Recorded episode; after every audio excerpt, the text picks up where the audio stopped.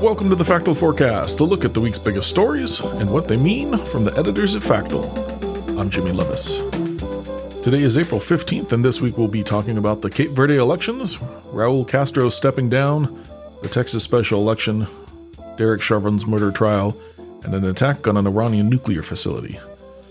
You can read about all these stories and more in our weekly newsletter, which you can find a link to in the show notes.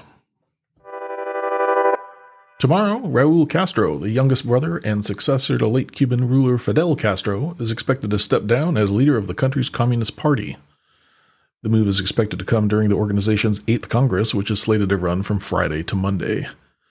And while it's clear the Congress will meet in Havana, as it does every five years, it's still unclear if the meeting will be held virtually, considering Havana is also the island's current epicenter of coronavirus infections. Castro will designate all his powers to Miguel Diaz-Canel, as he announced back in twenty eighteen when he handed over the presidency of the country. He also suggested other revolutionaries from his generation should retire too, though it's unclear if that will happen. The total transfer of powers from Castro to Diaz-Canel marks the end of an era in Cuba's history, but some argue the new generation of leaders will not change the long-standing status quo. Still, for the first time since Fidel rose to power, the generation born after the nineteen fifty-nine revolution will take the reins of the political sphere. It's also the first time a civilian will be in charge of the only party authorized in the country. The topics of debate and the decisions made during the four days of meetings will show whether the new executive will stick to the immobilism of the old generation or if he will shepherd in a progressive opening of the country. On Sunday, Cape Verde will hold its seventh general election since it achieved independence from Portugal in nineteen seventy-five. The island nation's fifth and current Prime Minister Ulisses Correia e Silva is seeking re-election and heads the political party called Movement for Democracy.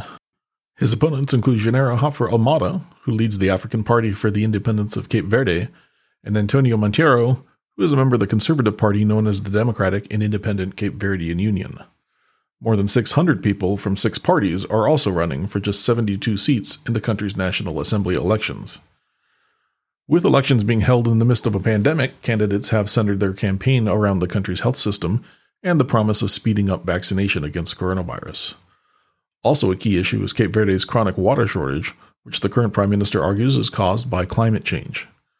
In an effort to ensure social distancing rules are respected, the Electoral Commission extended the poll hours so voters can cast ballots from seven a.m. until six p.m. The vote will also set the stage for October's presidential election, where two former prime ministers and presidents of the two main political parties are expected to run. On Monday, the first day of in-person early voting starts in the Texas special election.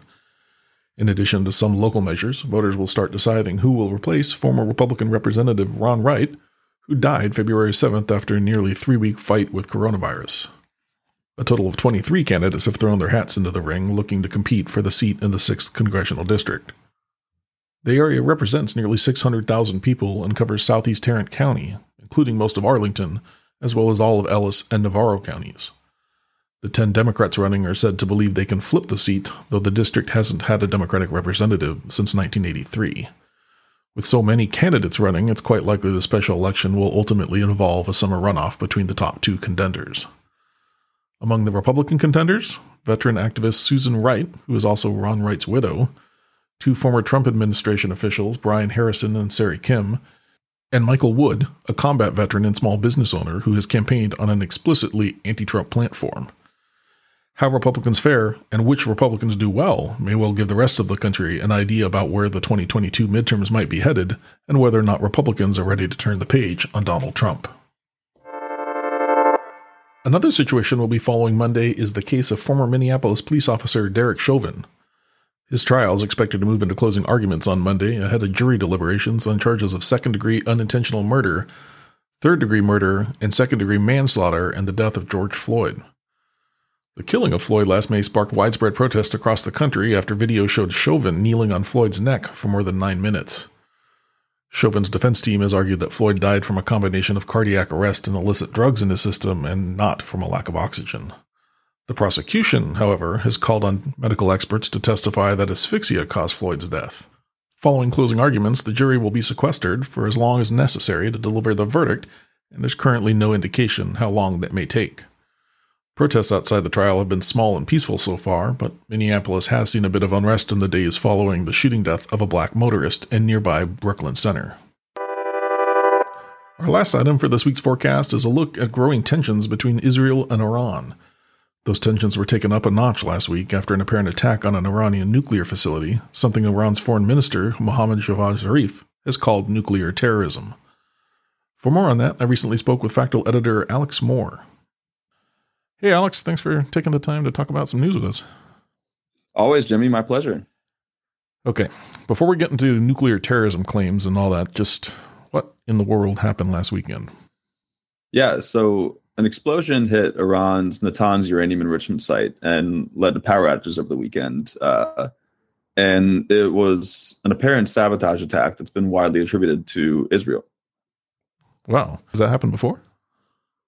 Uh, yeah, it's happened before. Uh, this exact site, actually, which is Iran's most prominent uranium enrichment site, has been targeted uh, most recently in mid twenty twenty. Um, and this is uh, Natanz has augmented a spate of other various, you know, Iranian nuclear program-related attacks carried out by allegedly Israel, um, namely assassinations of Iranian nuclear scientists and also uh, a cyber attack uh, during the Obama administration called Stuxnet that targeted Natanz as well. Why now? Iran's had a nuclear program for a while. Yeah, so the timing coincides with American and Iranian diplomats converging in Vienna um, as they seek to kind of negotiate a way, along with the other J C P O A parties, for the U S to return to the deal and for both parties to return to compliance, because both parties are currently not complying with the J C P O A's stipulation. Well, so that's kind of the context. Uh, Israel I has... I can't imagine been, that went over well. No, yeah. Um, yeah, I mean, Israel has been opposed to this nuclear agreement from the start. Uh, you recall Netanyahu coming and addressing Congress in twenty fifteen without the invitation of the Obama administration. So they've made no secret that they were a fan of the Trump administration's decision to pull out and impose additional crippling sanctions on Iran, and they are not happy with the Biden administration's decision to return, to seek a return, rather, to the deal. What's the Iran's reaction been to all this? Yeah, so the Iranians, uh, the foreign minister, Javad Zarif, directly blamed Israel for the attack. Um, and in response, they in turn announced they were going to increase enrichment purity to sixty percent, up from the previous twenty percent. Which was already well over the limits imposed by the nuclear deal, which were three point six seven percent. Wow. Well, you know, what what should we be watching for? What what's what comes next out of this? Yeah, so the Iranian nuclear program is going to survive.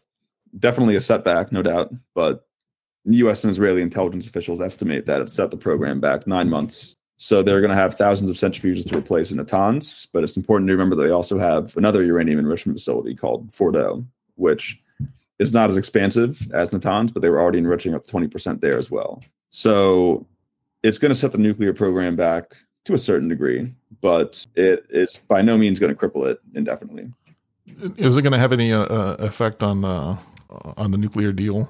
Yeah, so that's that's where it gets more interesting. Um, so while the direct aim of the attack was obviously Natanz, the broader you know, context was that it, it it happened while the U S was engaged in some pretty high-stakes diplomacy with Iran in order to return to this, you know, historic deal. Um, so this throws a wrench in that, obviously. You know, Iranians bumping up to sixty percent enrichment is a significant step. Uh, you know, weapons grade is ninety percent, and enriching, going from twenty percent to sixty percent enrichment is doing most of the work required to go up to ninety percent, which is weapons grade. So it definitely throws another wrench in the ongoing efforts for both sides to return to compliance.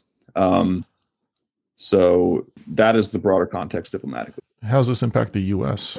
Uh, as far as the U S, once again, it's, it's the Biden administration is attempting to rejoin this historic agreement. And while the U S is out of compliance, the Iranians have made a a litany of moves as well to get out of compliance after the Trump administration pulled out of the deal. So them deciding to bump their enrichment purity up to sixty percent is yet another step further away from the deal, which is reversible, of course. All this is reversible, but it just makes it more difficult for the U S and Iran to come together and agree to unwind the sanctions in exchange for the verifiable constraints that were placed on its nuclear program in the wake of the deal. So, and Iran has a presidential election coming up in, in June. So a lot of moving parts regarding uh, the efforts to return to the J C P O A for the U S and for both sides to return to compliance. Well, well, we'll definitely have to keep an eye on that. Thanks for uh, thanks for taking the time to catch us up to speed there. No problem, Jimmy. Thanks for having me. Take care.